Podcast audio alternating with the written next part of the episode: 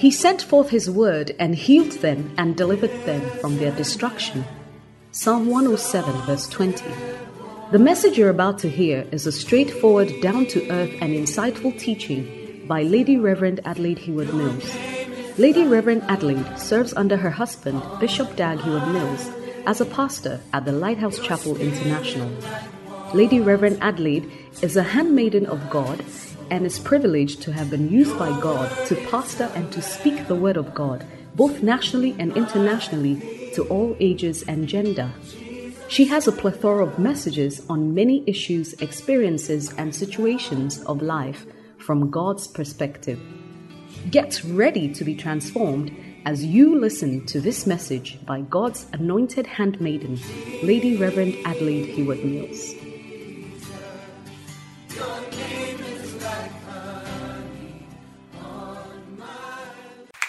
I believe that we are enjoying this great counsel. The Bible says that where there is no counsel, the people perish. But in the multitude of counselors, there is safety. Thank you very much, Mommy, for this in depth wisdom. Wisdom from the deep wells. Hallelujah. Amen. So, our, our, our dear sister is going to read out the questions. And uh, please, I want you to pay rapt attention because the question somebody might be asking might be solving or giving an answer to your question. So please, I want you to, you know, pay particular attention. Thank you very much.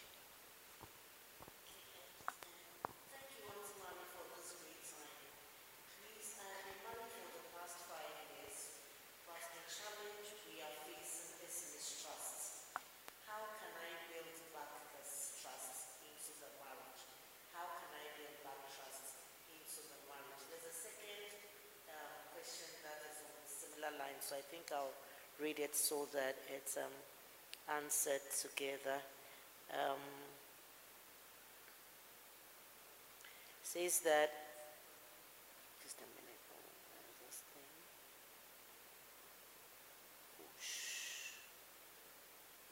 Um, there was one, okay. I think I'll, I'm trying to find the questions are just popping up, so many of them, so I'll just. Um, so the trust issue. Says, what do I do? My wife cheated on me. What do I do? My wife cheated on me. That's the next one. What I would say is, you have to examine your life that what broke the trust.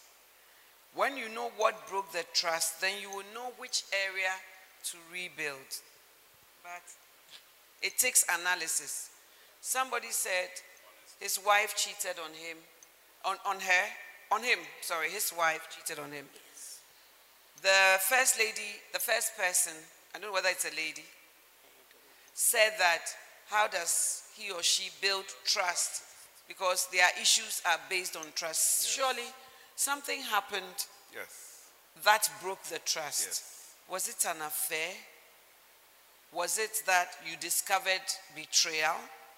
Was it that he was talking behind your back? If you know what broke the trust, then I would say believe God to receive grace to rebuild the trust. But it will also take communication with the other party to say that my trust has been broken, like the, the man said, because you cheated on me. So from henceforth, I will need you and your actions to reassure me. If I'm coming to the room and immediately you, as a wife, you hide your phone, with the background of what has happened, and you hiding your phone, is not going to work. If you've broken your wife's trust, and every time she's coming by your computer, you are turning it off and you are, that trust is not going to be restored. If your life is closed and she knows nothing, the Bible says that if we walk in the light, our fellowship is with Him and with one another. But it takes two to walk in the light, not one person. So if you don't walk in the light, how is this dark thing of mistrust going to go out? And spouses must speak to each other.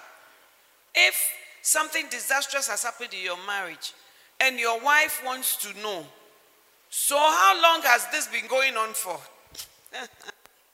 and then you lie to cover another lie. She probably knows certain things. I am not saying that you should give all the painful details, but she should know that you are being truthful, at least to her, and that you are giving her all the salient points that matter. Based on that, then trust can be rebuilt. Like the gentleman whose wife has cheated on you. She cannot continue to have clandestine life when she's going somewhere you don't know. Some women are married, but they hang out with their friends all the time. They are going here, they are moving here, they are going to this party, they are going. And sometimes all these things lead to you tell your husband you are going for a conference, but you have actually gone on trek with some other man. I had to deal with a case like that. And when they were going to, they went in the brand new car the husband has bought. You see, these are not Nigerian movies, real life stories. And then based on that, he decides to go and do a DNA test and then finds out that the first one was not his child. You see, and they married because the girl got pregnant. And he was a Christian. They were both in the church. And he hurriedly married her saying that they will tell the pastors that they should marry now and then later the baby will come out. But now, after some years, they've had, is it two or three children? And when he saw his wife's movements, and now he has gone to do the DNA, the first child that, for which reason he married, is not his child. You see? But if you had come clean, come to your pastor like David and say, Look, this has happened. My wife is pregnant. It's not that she's in the choir and I'm, I'm an usher. We are keeping a secret. Now, you don't trust her. The man was weeping like a baby in my office, like a baby. You know, because of all these things that have happened. So there's mistrust. And the wife didn't show any repentance. She was rather shouting this whole. He also took all the evidence he could get eh, to his father in law. The whole thing became messy. But I think that anything can be forgiven if we go back and rebuild the walls that were broken, I believe, and with the help of God and some pastoral help, yes. I believe we can come to the right place. Amen. Uh, I think I would also like to add that um, trust is very fragile, and um, we should all endeavor to keep the trust. You know, I've been married by for 26 years or so, I'm still keeping the trust. It's still a major, you know, thing I do daily. You know, because when you tamper with the trust, it's, it's different. It's like a car. When you open the engine, as soon as the first day the mechanics touched the engine and opened it, even though they will cover it back and all that, the car will never be the same again. You see, so you must understand, married man, married woman, trust is is very, um, is a very dangerous thing to tamper with. And so you must do all that you can to keep the trust. Rebuilding the trust, like uh, Auntie Mami has said, it takes time. It takes, it takes, um, uh, I mean, we can only believe what we see from a certain point onwards. So if you say the relationship is over, okay, you've said it. So now let us see the fruits of what you are saying. You see, so when the person can now ascertain that, oh, of a truth, nowadays you've changed and so on, then he, the trust can begin to come. I usually would tell people that when you were marrying, you had trust, which means that it's, it's possible to have trust in each other again. And so never have the mind that I can never trust a person. And I think when you keep saying it, you are prophesying to the, the marriage and declaring that trust will never be found again. But trust can be um, rebuilt, even if it is um, a limping trust. it's better than no trust at all. At least trust with crutches is better than no trust. Uh-huh. So try and at least resurrect your trust to a certain point. I, I think the last thing I'll say is that I think another thing that brings about these trust issues may be friends. You know, because usually it's the friends and the people you listen to that will lead you into what you did. And like the Bible says that there was a guy, he was in love with his sister, and he couldn't see how he could do any wrong to the sister. And then the scripture says, verse 3 in Samuel, he says that, but Amnon had a friend. See, he's, the story goes there. He said, But Amnon had a friend. His name was Jonadab. And Jonadab was a streetwise guy. And he told him that he began to give him words he must say to accomplish the evil he wanted to do. So, usually, if you found yourself in this type of thing, usually you would have a friend and you may have to sanitize your company. friendship system and your company, you know, so that you have, you listen to the right people and so and maybe talk to your pastor too if you want to rebuild your trust. Um, it's good that when you marry your counselors, especially if they're your pastors, they remain in sight. And you know, the Bible says that don't remove your teachers from sight. And I'm sure as you meet certain troubles in, in your marriage, when you come back, they can talk to them. Sometimes people don't. There was a time my wife would talk to somebody. I also talk to the person, but I won't be talking to her. So when she has the issue, she talks to the person. I also talk to the person. Then the person give me the response, and I also give him a response. They will go and, you know, you need to have somebody you can actually, both of you can talk to at a point, because it will definitely come. So you need to have somebody, maybe a good friend, a good Christian friend, a pastor, a counselor, and you can all talk to the person. Go there, shout. You go home, your wife will go also go there, shout, and then later the counselor will now sort the things out for you. You know, and then you can rebuild um, the trust. And remember, a limping trust is better than no trust. You know, so. And I think that it's not a magic wand. When trust has been broken so much that you just say, "Oh, okay, from now, just you have to earn it." The Bible says, "Bear fruits that befit repentance." That's what John the Baptist told them. So repentance has certain fruits. So let's see those fruits, and it will help your other spouse. Of course, your spouse too should be gracious like God, but you should rebuild by bearing fruits of change that can encourage the other party. Okay, so maybe I'll plead with you give your wife another chance and see. yeah, and not to belabor the point, but I think that lastly, think about God. Because we also have broken God's trust. And we keep breaking his trust every day. Every new year, you make so many promises to God. We break it. But God never gets fed up with us. Don't say that, oh, you are not God. I believe that God's example for us is also good for us to also learn from. Know that as you are not trying to trust a person again, are you saying God also shouldn't trust you? You know, so remember that as you sow it, you can also reap it. And the Bible talks of the story of the king who forgave his servant, and the servant didn't forgive his his friend, yeah. and he came back. So think about the fact that you need God's trust also after you did what you did. So to earn it from God, consider your fellow human being and retrust the person. Amen. Okay, good evening, Lady Reverend. God bless you for coming out to speak to us. I wanted to ask if your beloved doesn't use your picture, your pictures as her DP or status, does she really love you?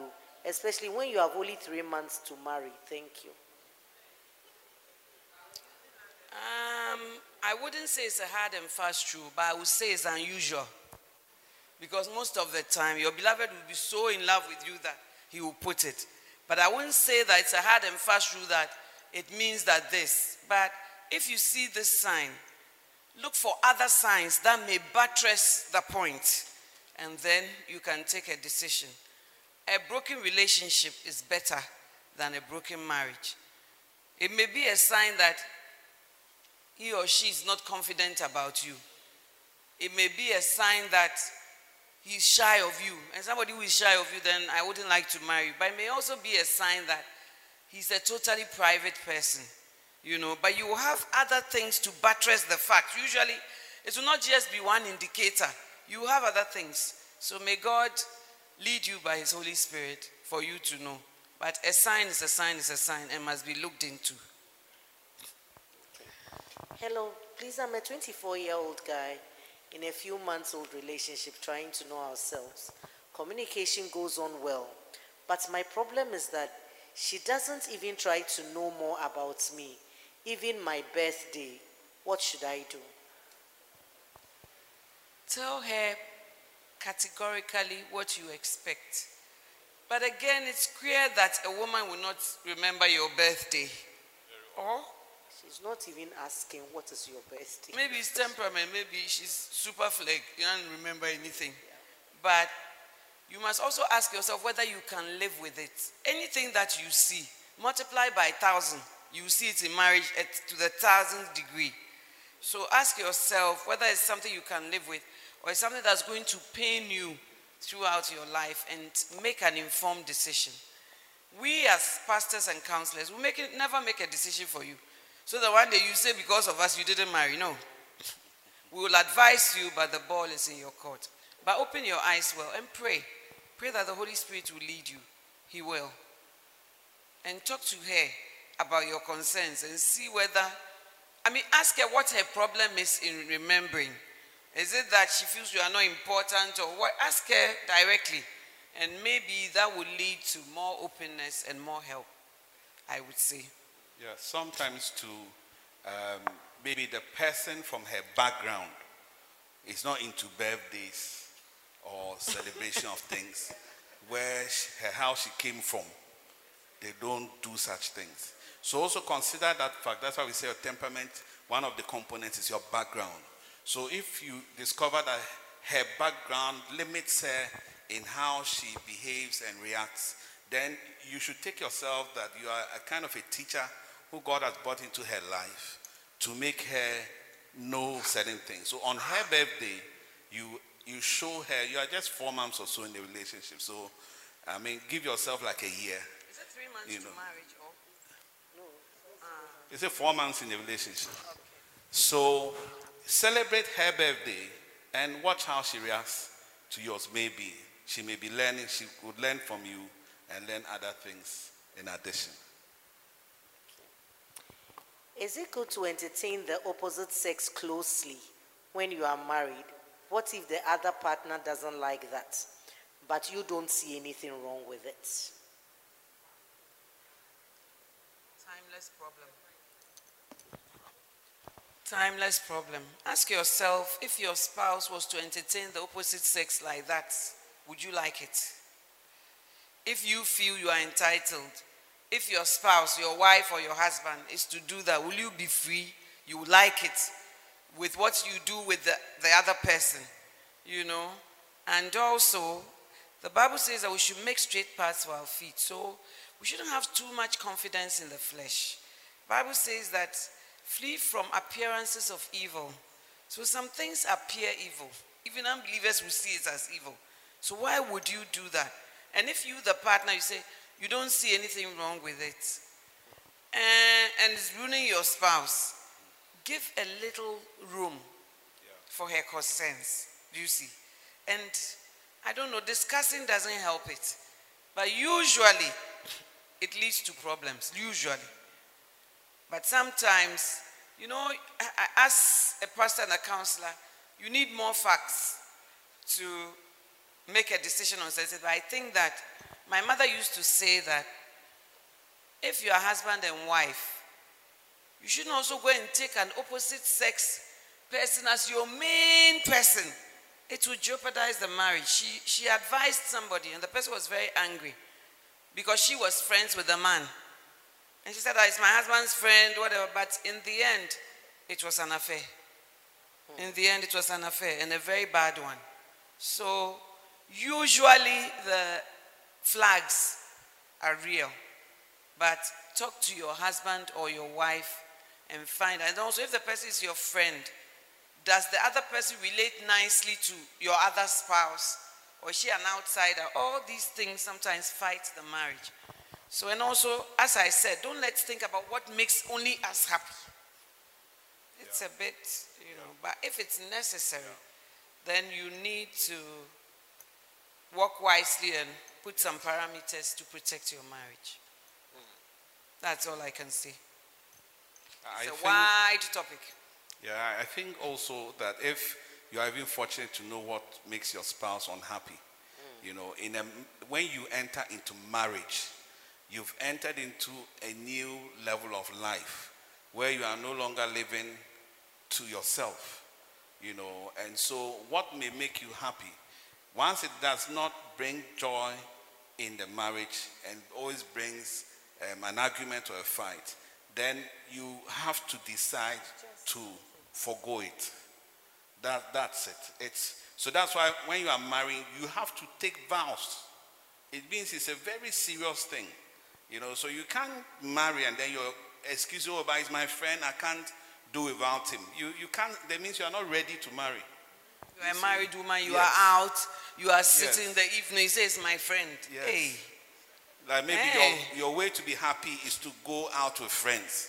As soon as you marry, your way to be happy cannot remain that and a same way. particular male or a particular female.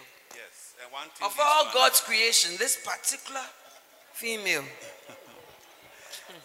And you know, an affair or a relationship between a man and a woman can more be equated to a chemical reaction. And you, you in it's your so mind, natural. It's so in natural. your mind, you say, it, that is not my mind. But it doesn't matter. After a while, tells it will happen. It's chemistry. and it doesn't need the consent of even your mind. So at a point, you have to run away. Or even the day that you've quarreled with your wife, that's when the person will call you. Oh, it's oh, look at even how she's talking to me. This one at home, she doesn't even appreciate you. You are comparing foolish things. but You are foolish. Excuse me to say. but you see, the devil, and he, it's not his power that the Bible says we should be afraid of. His wiles. He uses cunning procedures, tricks. So we have to be careful. BM. You are in a relationship, not married yet. You love the inner qualities of your beloved, but you are not physically attracted to her. Should this be a nevertheless, and then you just go on and marry her? I, I would advise, if I can advise that person, if physically she doesn't attract you, it doesn't matter what the contents are. Eventually, you will not stay in the relationship because a man, your, what attracts you is the sight, what you see. So if the packaging is not working for you, you know, I don't think that you should continue with the relationship. You are wiser off looking for someone else. Yeah, I, I don't. I don't And then you'll be hiding her when they say, Who is her? Oh, my sister, my cousin. You are not proud of her. No. So, yes, the packaging, uh, the contents are important, but you should also be proud of a person. In Songs of Solomon, so my beloved is the chiefest amongst all. Then Solomon too will say, Your neck is like whatever, whatever. Maybe, and then the people around will be saying, Hey, where's your beloved? You are dark, but I'm dark, but comely. So what your beloved sees is not what other people see. Do you see? But this is what you like and is attractive to you. Choose it. But if you choose packaging above content too, you also have a problem. Because the ugliness inside will by all means come out. So, Auntie Mami, I think here the scripture that says an unbalanced scale is an abomination. So, look for packaging and um, content. So what you like. Strike a balance, you know. You, you can see a car, you like it very much, but it's 7.0 liters engine. if you want to buy it with your civil servant money, you see that you cannot fuel the car. Do you understand? So you have to look for which car can still be nice to me and it's 1.5 or maybe even 1.2 liter engine. But most that you can brothers, you marry the, pack, uh, Packaging. the packaging. You marry 44, 62, and 82. That's all. When you go into the marriage, you will not even notice the 42. So content is in. Okay. Good evening, Mommy. This is my question. How can I deal with the fear of marriage and anxiety in my relationship? It's making me emotionally unstable, and I fear that it might destroy my relationship or even make my beloved pull back from me. Well, fear is not a mood, it's a spirit. The Bible tells us God has not given us a spirit of fear, but of power, of love, and of a sound mind. So you need to cast out that demon. Christians cannot be demon possessed, but Christians can be demonized or demon influenced. Now, I will not have time to go into all that. So I will recommend Derek Prince, Demons and How to Deal with Them, or Demon Possession. If you go on YouTube, Facebook, somebody, his foundation graciously posts all his messages. It will show you the demon of fear and the hold he has on you. He, Derek Prince himself, a great Bible teacher, had the spirit of depression every time after preaching. And God showed him it was a spirit, not a mood. And he got delivered from that. So fear is a spirit, it will ruin your relationship, it will ruin everything about you. So you need to be delivered in the name of Jesus. And the, the opposite of fear is faith. The opposite of fear is trusting God. We walk by faith, not by sight. So you have to overcome that demon, not only for your relationships, but for the rest of every area of your life. So be delivered. And then also when you go into the word, the word of God sets you free. So when you read Mark 1:23, the demons, when Jesus was just preaching, they shouted, What have we to do with you, Jesus of Nazareth? Why have you come to torment us before our time? I mean, leave us alone. Uh-huh. They said, What did Jesus do? He was just preaching the word. So, those of you who think that deliverance is only when you are in some other meeting, the word of God sets you free and renews your mind. We come back to Joshua 1 8. Meditate on the word day and night. Meditate on anti fear verses. You will be set free in Jesus' name. Amen. And perhaps you also want to change the people you are listening to, you know, because as you listen to them, Bible says that um, faith comes by hearing. You see, so in the same way, fear, which is a spirit, comes by hearing. Ezekiel um, 3 3, the Bible says that as they walked and as they walked together and spoke, you know, the spirit entered into him. So the, the people you are listening to, maybe you have to change the people you listen to. Start listening sources to of fear. a new person, reading some new books, audio books, or new things about marriage, and change your whole perspective about marriage. So you really need to change um, where who you have been listening to. It's adding to the fear spirit. by hearing. So, also listening to the right messages will drive away the spirit of fear. What do you do after one year in marriage? What do you do after one year in marriage before you get to know that your husband has two children you didn't know before the marriage? I'm smiling because I've come across all these situations. Um, it's still a matter of trust, and it's true that your trust will be broken, but you need to talk about it, and the two of you need to build bridges and see the way forward. Um, in one of the scenarios I dealt with, I mean, people who are real human beings, the man did not tell his wife that he had a 15 year old or so, yeah. And the wife just discovered through his bank account that there was money going every month out. So she was very, very angry. And she came to tell me, she, she insulted him the whole night. And she said that she sat by his side on the floor by the bed and insulted. You are, you are an impostor. You are a deceiver. You are this. Then in the morning, they were coming to church. It was a Saturday. But she also asked him, So why did you do this? And he said, Do you remember before we got married, I asked you if you have a child? He asked the woman, Do you have a child? And the woman said, What type of question is that? I don't have a child. Can I have a child? Said, uh, Then she said, What about you? The way you are asking me, What about you? Do you have a child? And he said, If I told you I had a child, what will happen? He said, I'll never marry you because my mother says I shouldn't marry a man with children. So, based on that, when you told me that your mother said you shouldn't marry a man with children, I also hid it so that I could marry you. Wow. Now, by the grace of God, they were walked through and they forgave each other. And now she would even have the girl come to her house, and sometimes they would go and give whatever to the girl. And she even told me when they go to the girl's side and she sees the girl's mother, she would tell her husband, Ah, you two don't have taste, cry. This is what. So it became even a joke. But I know the two, and this is how they went through what they had. And then the guy had to now make more effort to be um, credible, to be trustworthy. Like, it was just this issue. It's not so. He did his best to win her confidence again, and Wow. things became smooth. So Win it's a trust. blow, but it can be dealt with. But I don't know why he did that, whether he deceives, whether, I mean, I know a case, the woman was grown up and retired, real life people, and the man had four children. He has looked after them, pe, pe, pe, and everything. I don't know why, and they were older than her children.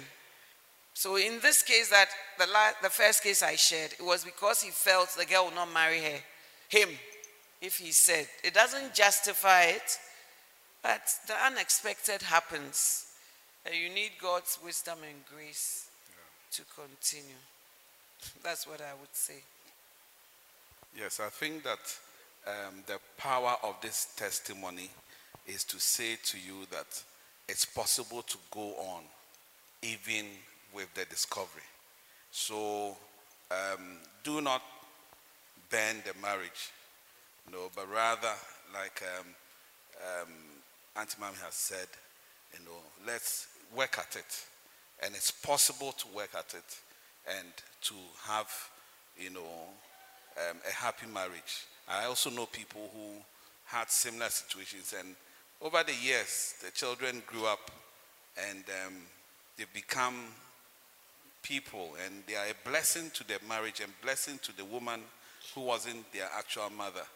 You know, so um, Christy always says that when you see a child, you don't know who they will grow up to become. So I think it's also an opportunity for you to show kindness, you know, and the kindness that you show, you'll be surprised that one day somebody will have to show kindness to your children who are not their biological children. So it's an interesting way of God positioning us and to see how we would behave and how the future reflects our actions today. So I think that um, it's unfortunate, but then it's not the end of the world. And It also, I don't happen. know, Bishop, And be a Archbishop, if more will appear from the woodwork. I mean, hmm. so she has to get a, a- bit more information. And I believe that when you pray, God leads you Yes. and reveals so much you are not looking for to you. It's different from snooping. Hey, where will? Or for her. God speaks to you, I tell you. Things that you are supposed to know, He will bring to you. You know, God just reveals things to you supernaturally, often when you don't even know. So talk to your husband and ask him if there are any more. He should declare it now, or else forever hold his peace. Okay? So find out more and be open about it so that you will build a solid foundation. Okay. How do I deal with a husband who does not love me the way I want to be loved, but how he thinks I should be loved? Give him some space because everybody's love language is different. I don't know if you've read the book, The Five Languages of Love. For some people, the language of love is gifts. For some people, it's affirmation. For some people, it's uh, acts of service. One lady told me that the only time her husband is happy is when she's home and she's cooking and cleaning. That's his love language. It's like to have her in one place, she shouldn't move anywhere. That's when he's happy. But if she's going to work, conferences, it's a problem. So his love language, I said, this one too is. So something has to give. Eh? But you have to also appreciate what he's giving and then add to what you want. But don't just ignore what he's giving that, I mean, his love language and say that, I understand only mine. Please, am I making sense? Yes. Because somebody's love language may be acts of service. Somebody's is affirmation. When you say, Oh, thank you so much. I'm so glad I married you. I, I feel that you, you make our home so warm. You look for the positive things in the person, and the person feels so loved. Some people, too, is gifts. If you haven't given me a gift and you affirm me, acts of service, whatever, I don't care. I don't see it. But it's not in itself evil. So see the person's love language and then affirm it or acknowledge it and then now ask for your love language. But it will take time because all of us are quite set in our ways. So you may have to start by accepting his love language But some people, they don't do any of the languages. No affirmation, no gifts of, no acts of service, no nothing. That one is not good. I think that the question you've asked is a question every married person has has asked before, and actually is still asking.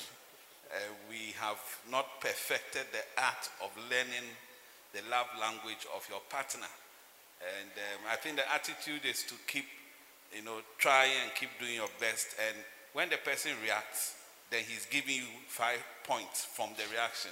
You should be able to learn some things from the reaction. Marriage is hard work. I'm sorry. It doesn't just fall from heaven, it's hard work. Okay. Good evening. Please, if you had issues with your wife and she pulls a knife on you four times, what must you do as a man? Run.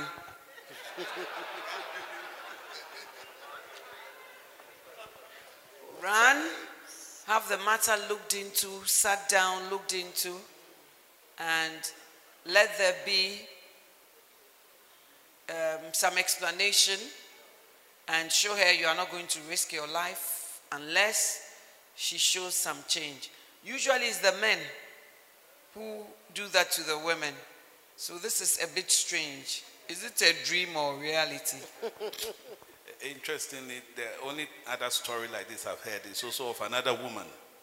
And the man, when he wakes up, the wife will be standing on him with a knife, watching him.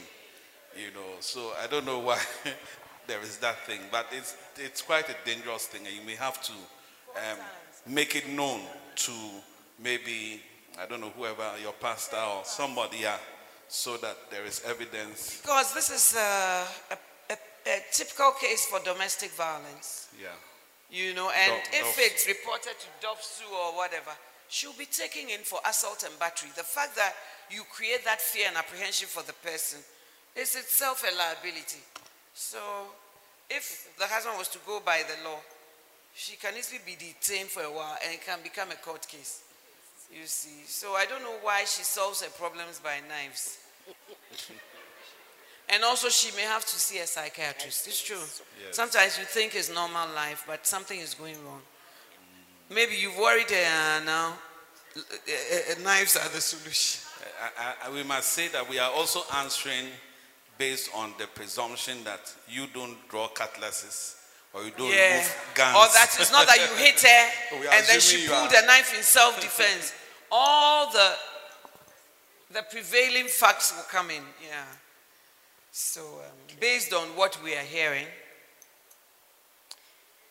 Please, is it true? Please, it is true that Bible says what God has put together, let no man put asunder. My question is that is every marriage put together by God? In an obviously abusive marriage, is it not wise to leave the marriage instead of staying together and dying at the end? Jesus said, if you are persecuted in one city, run to the other. Okay? So when you are in an abusive marriage, you don't stay there and say nyaminti, nyaminti, nyama, because of God and get killed. You run. But that is separation. And then making efforts at reconciliation if possible. But sometimes I must say reconciliation is just not possible. I know a Church of Pentecost elder, a woman, who was asked to go back at Redco Flats. It was in the news. And when she went back, the man pushed her from the balcony and she fell and she died. I know of another story, the cousin of one of our lady pastors. The man said, Come, come, come, come, come. On Mother's Day, I don't know if you remember, it was a headline uh, on the Monday of Mother's Day, Daily Graphic. The man came to her. She, she went back after, let's say, seven years. He begged, oh, the children, the this, and killed her while she was asleep. And then killed himself. And the children who were in university came to see him. In that case, I thought, why did she go back? Because he had been so abusive. He had always said, I'll kill you. So I'm not saying that every marriage you should stay in it. Some of the circumstances you have to run away. But Paul said, if possible, be reconciled. That is if possible. Okay? So that's what. Auntie Mommy, please help me. We've been in a relationship for three years and then we broke up. I fell out of love because I was really hurt. But now we are back and preparing to get married. But I can't seem to fall in love with him. I'm trying my very best. I'm very disturbed because I feel that it's not fair on him. I've made him aware of my current situation. Please, what should I do? Work on your heart. There may be some bitterness somewhere, some unforgiveness somewhere. Ask for grace. God always gives us grace when we ask Him for it.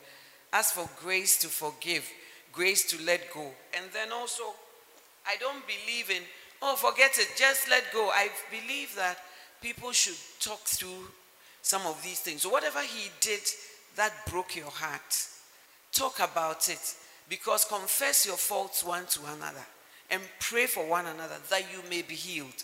In talking to one another and confessing one another's faults, healing comes. But that's why people jump and go to the next step and nothing happens. And as for the emotions, they will follow if you will encourage. The emotions are like uh, something put in a soil, put manure, a bit of fertilizer, and try, and then the emotions will follow. And ask God for healing in places that no surgeon's knife can touch. The finger of God can touch and bring absolute healing in Jesus. But you need to be healed, okay? And maybe if you do all this and the love still is not coming, then you, you should not go ahead. You, you see, we've seen Especially for a woman. Yes. If a woman doesn't love you, Yes. Yes. it's not a good sign. We, we've seen it so many times. I've come to the conclusion after so many years that I will tell you that don't marry rather than cajole you to. yeah, um, because you may find somebody you can love. Yeah. A- And even in the book, when you read the model marriage, the foundation of a marriage is love. And if that is the one thing that you don't seem to have, um, then Already before yes. the challenges come. Yes. Because the challenges we usually would have come to damping the love, but now there's even none for the troubles to come and squash. So Ah, you stand no chance. So if you, if you don't find the love, then the right advice to you, and since we also can see your face, we are telling you directly that then don't marry the person. Yes, you can't marry out of mobrohu. I mean, sorry, I'm feeling yeah, sympathy. You, you need to marry based on love. That's what the book says. Right? Please, what do you do if your spouse doesn't acknowledge anything you do, including caring for your stepchildren? What if you, what do you also do if your spouse keeps making decisions before telling you, especially when it has to do with the stepchildren? You talk about it, it never changes. Lastly, what do you do if you found that your spouse is building in his parents' house and he has not told you about it? Anyway, the issue with stepchildren, I believe, is in the book written by our father, the bishop, Model Marriage. And that chapter was actually written by me because I grew up, by the grace of God, in a healthy step home. So I would say the things that you have listed are not unusual in marriage. And what leads people out of marriage is they look at a problem and they think it's peculiar to only them. So they leave. Your husband takes decisions without telling you. Ask any wife here whether they have not experienced that before. And they will tell you that decisions are taken and they don't know. Sometimes you are sitting in church when you hear that this is what is going to happen. For me, it shows you that we are all human. And it shows you that we all have a left leg, like my husband says. So some of the things should make you gracious. Also, he does not acknowledge what you do for the stepchildren. The Bible says about the virtuous woman, let her works praise her. So if he doesn't praise you, your works, Jehovah will acknowledge you. Jehovah will find a way of blessing you. The works of your hands will shout and scream and praise you. The Bible says God is not unrighteous to forget your work and your labor of love. Beloved, God will so bless your children, and I'm talking by experience. He will so bless your children. He will do things you have not asked Him for. Because my father lost his wife and married my mother. And it wasn't easy because there was an 18 year gap. My mother was 22 and the man was 40. And the man had eight stepchildren. And my mother too came and had five of her own, which Prophet Kaka and Co always ask her that when you came, the man had eight, you should have had two. But you came and you added five, and she would say, hey, Anche Baba, would you have been born? But in the midst of it, I didn't know as a child that there was even any difference. But in the midst of it, she had a lot of challenges. But my mother is the one who would tell you that it's Jehovah who blesses. That her five children, she never prayed, make them special, make them this. No. But she meets people who say, How can you give birth to three lawyers and two architects? How out of your five children? How can you give birth to four pastors? But the four pastors, they were deers in the forest. It's the grace of God that has today made them sheep. And I believe that God looked at how she handled somebody else's. And today, I call my mother and I say, The Proverbs 31 has happened to you. And she says, What are you saying? I said, Your children, whether biological or not. My father went 10 years ago, but they all rise up and they call you blessed. You are their mother, even if the common person is not around. Only Jehovah could have done this because you opened your heart and you cared for somebody. So, this is a test, sister. God give you grace. Just be spiritual and do your part. And the things that you haven't even asked Him for, God will surprise you pleasantly. What you are talking about in the church to their stepchildren, in the church to people don't acknowledge, in the church people misbehave. But God says to me, Proverbs chapter 4, verse 23 guard your heart with all diligence, for out of it are the issues of life. And when I, I am able to come into that mode of God's word, I tell you, things happen. Things I've not asked Him for. He does. And I believe He will do the same for you. Don't look for acknowledgement from your husband.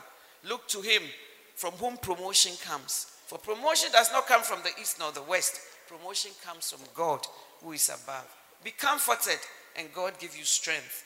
In Jesus' name, amen. Thank you, Lady Reverend.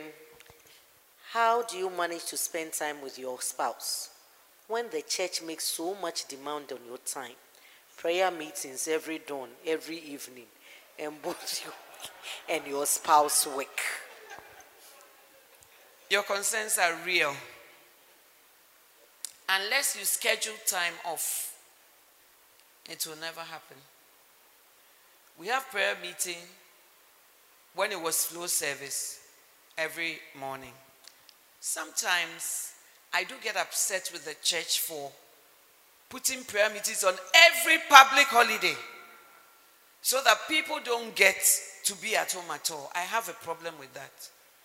But who am I? Da, da, da, so sometimes I say it when I can say, I say, ah, every public holiday, but I'll tell you that one of the keys is do things together. When we started the ministry, I always did visitation with my husband. We always did follow up together. We always went for prayer meeting together. So it's not like ah, I'm sitting home and then when the children came, we'll dress the children and take them. All of us, our children have grown up in the church. They stay in the church, they bath in the church. Even my office, my brother, I asked him, I said, Come and donate a seed to me. He said, What seed? I said, Come and build a shower. And I brought a little overnight case for my little daughter.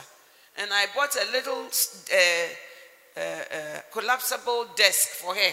So when she comes from school, she's in the corner of my office. And if I have to do any counseling, whatever, then I move her to the next office. So she will bath, everything. That shower, I've never bathed there before. It was my daughter, bad thing. I bring towel, I bring this. So the ministry you are enjoying, something has been paid. Some abnormal life has been made somewhere. And the sacrifices are real. But I agree with you that God wants balance. Proverbs 11 1. You see, but add yourself to the things so that you are not like Michal, who, when David went to bring the ark and everybody else was dancing to bring the ark, she was standing outside and criticizing. When you join, you yourself will not be critical because you say, hey, Ejume dim. Oh, so that's how it is and all that. And then also, your husband should schedule time with you to spend time with you. I spend time with my husband. Sometimes we watch episodes of things. We were watching a, um, a South American movie from lockdown March through. We watch a little, a little, a little because we are not really uh, TV people, but we watch a little, a little, a little. Yesterday he told me that, do you know that that movie was uh, episode 95? I said, it's not possible. He said, yes, it's 95. I'm like, wow. But we didn't sit like long hours. But when he comes from work, he, my husband baths in two minutes, but he baths well anyway. And then I bring whatever orange juice, whatever we are eating, and I learn to put the things that are important to me aside. Because I say this is also important. Then I come and sit by him.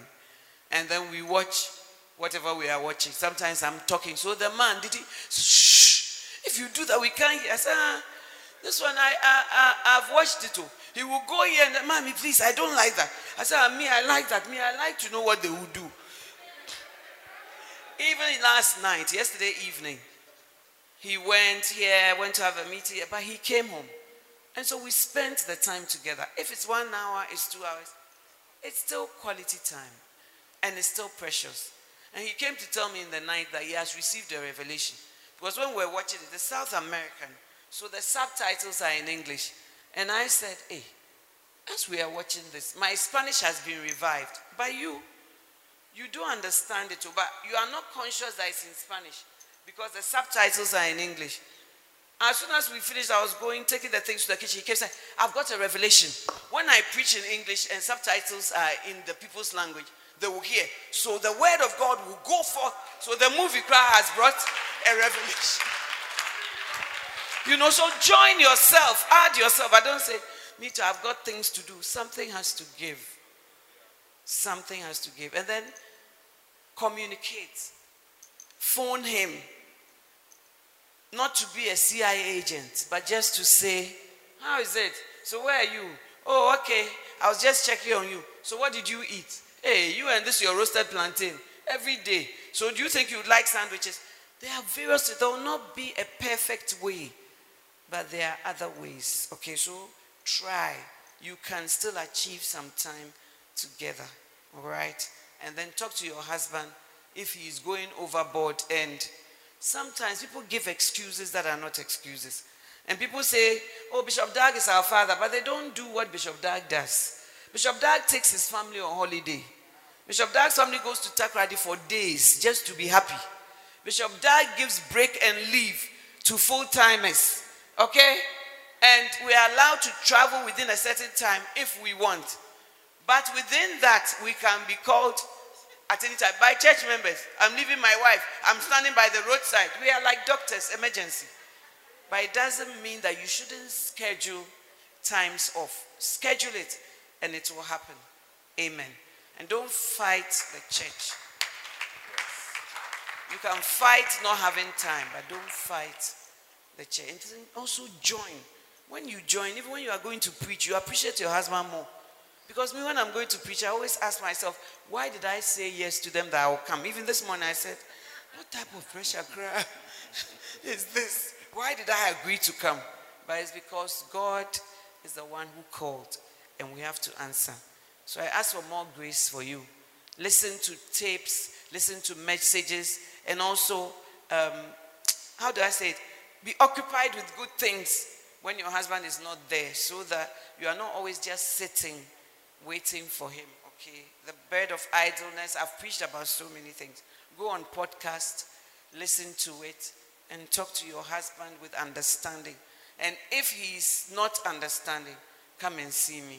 I will talk to him. Amen. Good evening. I've been married for 15 years. I actually got married at a very early age, 23. I'm currently going through the most challenging moments in marriage We have contemplated divorce once, and I'm currently preparing for anything. It's like a dream because we are both Christians. Things are just not working out. A friend just shared your live link with me and have really been blessed. I really don't have a question, but I need prayer support because I get suicidal sometimes. I know it's wrong. I have two kids, and they are the reason that keeps me moving now. Well, I, I, I, believe that God has led, led you to this link to be a part of this conference. And um, we sitting here, and um, Auntie Mami, who is giving the rich experiences of her life, is a real human being person.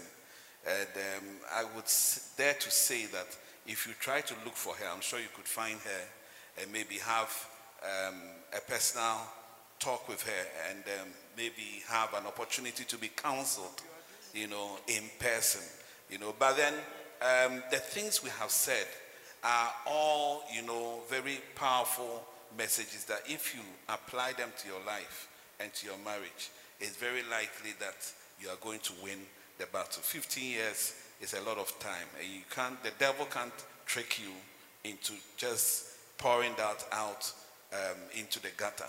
I believe that prayer can really um, help you, and I believe that God um, wants your marriage to stand. That's why you are watching, and that's why you are speaking on the program. So may God, you know, um, help you, and may God give you the grace you need, and and may God cause you to to survive this period. You know, I think there's an interesting scripture in the Bible, not a scripture, but there's a phrase that starts a lot of scriptures that is, and it came to pass.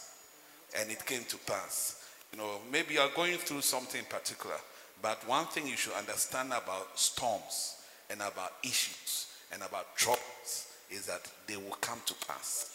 And they will not be there anymore after a while. Just keep holding on. I believe you survive. Amen. I think we'll take last I want two to questions. say that my heart goes out to you. Don't be suicidal. It's not the end of the world. God is still on his throne. Jesus finds you precious and he shed his blood for you. Your value is not according to how a man treats you. Your value is what Christ did, the price he paid for you. And also, I'm not surprised that the two of you are Christians and you are having challenges. Because marriage was made in heaven, but it was made to be lived on earth by two fallen sinners who need the grace of God. And at some stages in marriage, sometimes, you will feel like throwing in the towel. What am I trying to say? Paul said, Don't behave as if something unusual is happening to you. Because the temptations you go through, everybody else also goes through that temptation. But what I would say is, when you can't see God's hand, trust his heart, trust his word, fly by instructions, not by how you feel and what you see. Walk by faith, not by sight. And find out what is your husband worried about. What, what, what, what, are his complaints? And receive grace to even forget about yourself and work towards what matters to him. And you need a lot of wisdom to know what to do. But don't, um, like, a lot of arguments, a lot of. I think you've done enough of that. It's time to retreat and pray. It's time to find wisdom in God's word because the world also has wisdom, but that's not that's the wisdom of the world. And then just flow along and see what God will do. Sometimes you do all you can. I've seen that before. The person says he's going, but at least you can tell yourself, I did all that God asked me to do. So do that and then see God change you. I've also talked about the podcast. I've talked about, I've preached about when you go through the wilderness. Daughter, when you are alone. Daughter, when it's hard. What do you do when it's hard? Don't lose hope. Uh, uh, uh, uh the key of acceptance and uh, your love life. I've surviving your wilderness. I've preached so many things and it's out there for you because I may not see you one on one, but with the preaching, you can turn it off when you are going out, come back, turn it. Whereas you cannot control me like that in ordinary life. But in the preaching, you are in control. So listen to the podcast. You can also go to um, YouTube. You'll see some of the messages there. Just soak it in. The Word of God. The Bible says in Psalm 107, verse 20, He sent forth His Word to heal us and to deliver us from all our distraction. May you be delivered from the distraction of suicide. May you not think it's the end of the world. When God is with you, it's not the end of the world. You will win. Do not be overcome with evil, but overcome evil with good. God give you grace, and I know that you will send me a testimony of God's faithfulness. Receive it in Jesus' name. Amen. Wow, I think we'll take the last two questions and then we'll be drawing the curtains down. Um, what do you think God's mind is about staying single, getting IVF done, and looking after your child single handed? What do I think God thinks about it? What do you think God's mind is about staying single, getting IVF done, having your children? I mean, it's like no, no man. I think just, picture. just you know, the Bible says in uh, Proverbs three that uh, in all your ways acknowledge Him, and He will direct your path. So I'll send you back to God. Seek Him, seek His face, and ask Him what His plan for your life is. And if He says go ahead, be blessed and go ahead. Amen. Amen. Okay. I think God's mind also about the IVF um, option of having a child. I know it solves problems for some people, but if you say what's God's mind, then it's in Genesis where he said he wanted children, so he brought Adam and Eve together and created children. So if you haven't tried that option, but maybe you just want to live according to your own desires, which actually is rebellion against God's um, way, God's creation, and you want to go your own way, you know, so this is your prescription. You know, Jesus, when he went to um, Gethsemane, that prayer, he started by saying that um, he, he said, Father, I know you can do all things, you see, and if it be possible, let this cup pass. Nevertheless, not my prescription for life, but then your prescription should happen. So I think God's way is um, a marriage and then a child and so on. If, if it's not happening, Unless He's not don't know. saying IVF is not of God. yes. But he's saying that you are choosing that route not because you have a challenge, but because you want to say a man is unnecessary. Exactly. You know, but he's saying that don't choose that for yourself because you have decided that you don't want a man in your life. Let it be because that's the way that God has prescribed for you. You see, I know that it will be a temptation to just be single, have a child, and be happy. But everything looks um, cut and dried. Like when Abraham was given Hagar, it looked like, oh, it's a simple solution. Sarah said, then I'll take the baby, look after the baby. But all their projections didn't work. And today, Israel and Palestine are still at war because of that one decision. So let's be careful. But of course, I know there are single parents. I've thought about what you are saying before. And I know that people lose their spouses, so you tell me, but they are single parents. Can they adopt? Uh, what about if you lose your spouse, you're a single parent, all that. But where you are forcing the singlehood unto yourself, and you still want to have the blessing of couple, whatever, I think that Paul said it's not everything I know. So I would say it's not everything I know, but I think what Archbishop has said is food for thought. And may the Lord lead you. Amen. I think the last one, just so many of them just trying to choose. So, okay, so um, this one is from Zambia. Says that my question is this: that I've been married for almost nine years. I've been taking care of the family since, and it doesn't bother me because I knew he wasn't doing anything when I decided to marry him. Now he got a job almost three years now, but he doesn't even care to contribute to anything unless I ask him. And even when I ask him, it gets to, it gets, to, even when I ask him, it becomes a fight, even to pay his own children's school fees. So I've decided not to ask him anything anymore. I think he's just gotten used to me looking after him. But mom, when is this going to stop? I thought you said Be- you don't bother anymore.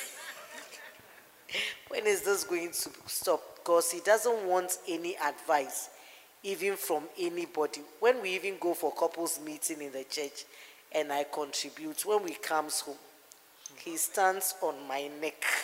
So it's so difficult for me to even report him. Yeah. Who does your husband listen to? Maybe he listens to his father. Maybe he listens to his uncle. Maybe he listens to his mother. Who is it that when the person speaks to him, he will listen? You may advise yourself as to that. But I don't think that you should just say uh, he shouldn't bring anything and it's fine by you. I think that you should sign up at the school that the school fees he is responsible. And all school fees letters and bills should be sent to him. And all questions about school fees should be directed to him so that you can also play your part. Find wise ways of going about it. God will give you wisdom. Amen. Wow.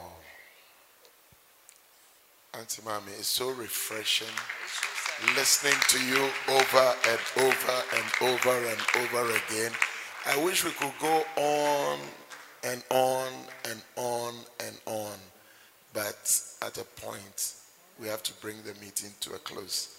Thank you very much, Mommy, for accepting first and foremost to come and for the rich counsel that we have received. You will agree with me that we've been blessed tonight. Amen.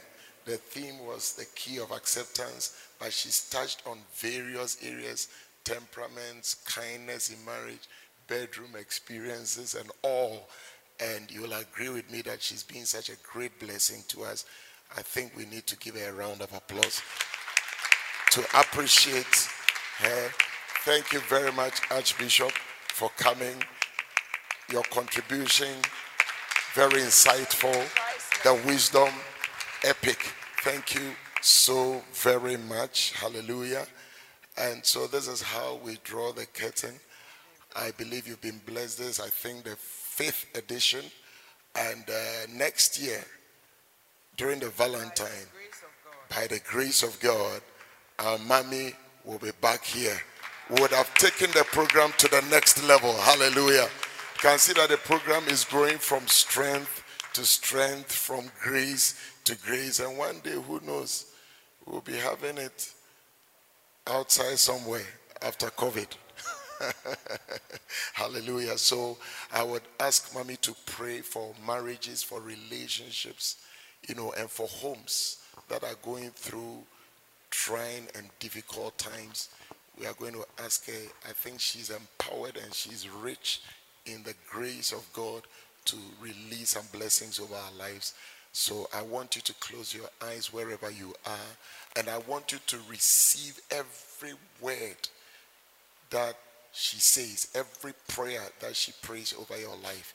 Because I believe that this prayer is going to transform your marriages, this prayer is going to transform your homes, this prayer is going to change situations in your life. And I know that after this program, the enemy who had been sowed into your life as a thorn is going to dislodge out of your relationship and out of your marriage. Amen. Mommy, please, can you just pray? Shall we be on our feet wherever you are watching from home?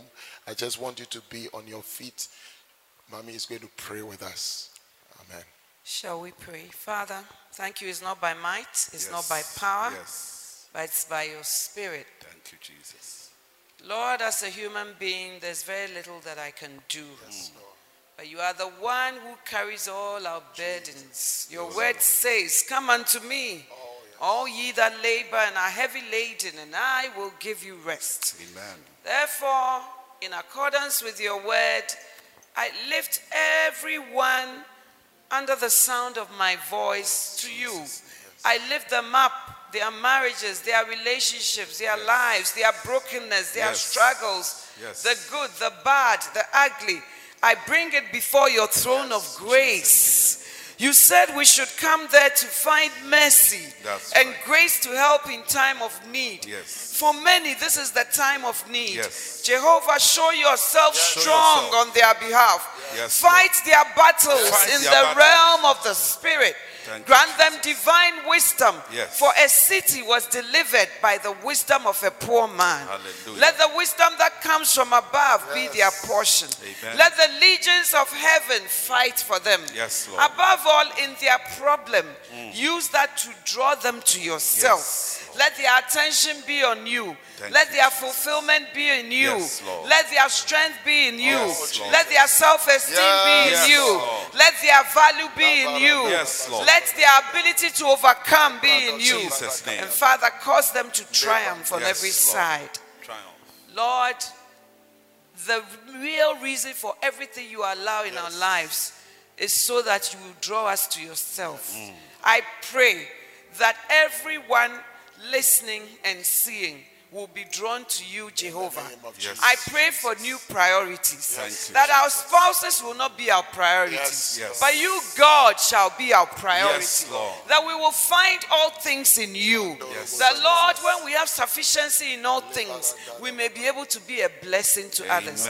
I speak to broken marriages. I speak to ruined marriages. Yes. I speak to marriages where Satan has taken over. Yes. And I say, lose your hold. Loose your By hold. the power of God. Jesus. Marriage is God's idea. Yes. Every weapon fashioned against it, it shall not prosper. Yes. But God will raise a standard against you. Yes. Yes. In the name of Jesus. Thank you, Father, let people know you. Yes. Draw them to you. Yes. Let them be born again. Yes. Even if you will use a difficult Yes, marriage Jesus. to turn their hearts Yes, to you. Yes. That is the greatest thing. Yes. For them to have a relationship with you, Jesus. Thank you, Let them learn to win their battles on Yes, their knees. Yes. Do for them things they cannot do the for themselves. Above all, let every idol in their lives In be the name broken. of Jesus. And let Jesus be enthroned Yes, in their lives. Lord I'm speaking to you who don't know the Lord. Mm. I'm speaking to you who are not born again. Yes. I'm speaking to you who are born again and yet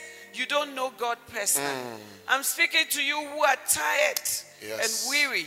Yes. I, I, I just want to invite you to give your life to Jesus, to rededicate your. Yes, life, to be born again, Yes, to Lord. repeat this prayer after me, to begin a new relationship with the Lord. You may say you are a Christian. But the word of God, you don't walk in it. In May light come into your life. the May the grace for forgiveness, Yes, Lord. grace for not becoming bitter, may that be your portion. Jesus. In Jesus' name. Amen. Amen. And on that note, please say this prayer after me. If you are not sure where you will go when you die, if your marriage and your life, your relationship, your decisions is not even based on the word of God, you know how far you are from God.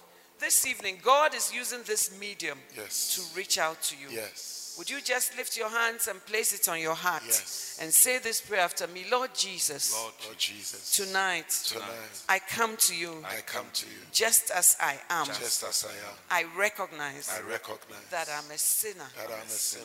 Jesus, Jesus, wash me wash me with your blood. with your blood. Jesus, Jesus, come into my heart come into my heart and make me a new person. and make me a new person. Thank you Thank you for coming to die coming to die on the cross on the cross to save me. to save me. And thank you thank you that I receive eternal life that That I I receive receive eternal life through this prayer. through this prayer. Thank you for grace Thank you for grace to be a child of God To be a child and of to God. live the Christian life. live Be a the Christian life. In Jesus' name. Jesus' name. Jesus' name. Amen. Amen. God bless you. Wow. So until we come your way again next year, stay favored, stay put, stay blessed. Bye bye.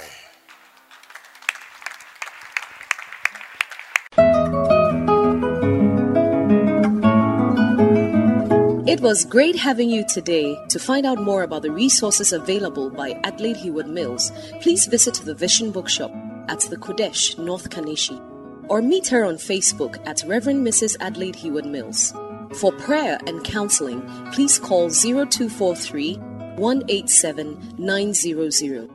You can also drop us an email at honeyonmylips at gmail.com. We would love to hear from you. Until next time, God richly bless you.